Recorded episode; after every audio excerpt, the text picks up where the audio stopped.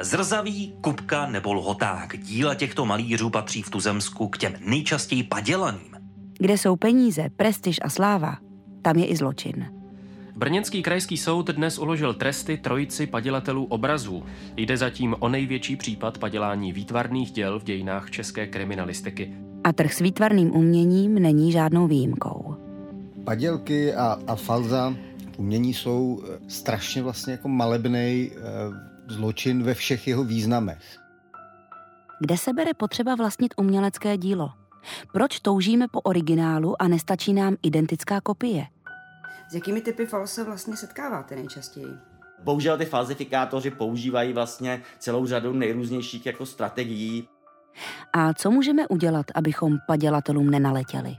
tak jak vidím ty, ty falzifikáty už jako velkou řadu let, tak eh, nevěřím v dokonalý padělek.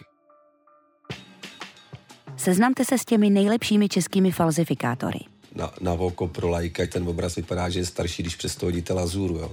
a rozkryjte společně se mnou spletitou síť prodejců obrazů, galeristů, znalců, ale i těch, kteří uvěřili, že kupují mistrovský artefakt.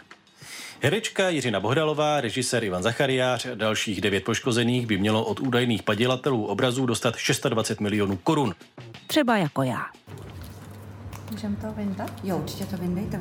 Takže, takže jasný, že jste si nekoupila originální kresbu, toto je tisk. Já jsem Tereza Hofová a tohle je Umění padělat. Podcastová série o největších českých padělatelských kauzách. Na webu Českého rozhlasu Vltava, v aplikaci Můj rozhlas a v dalších podcastových aplikacích.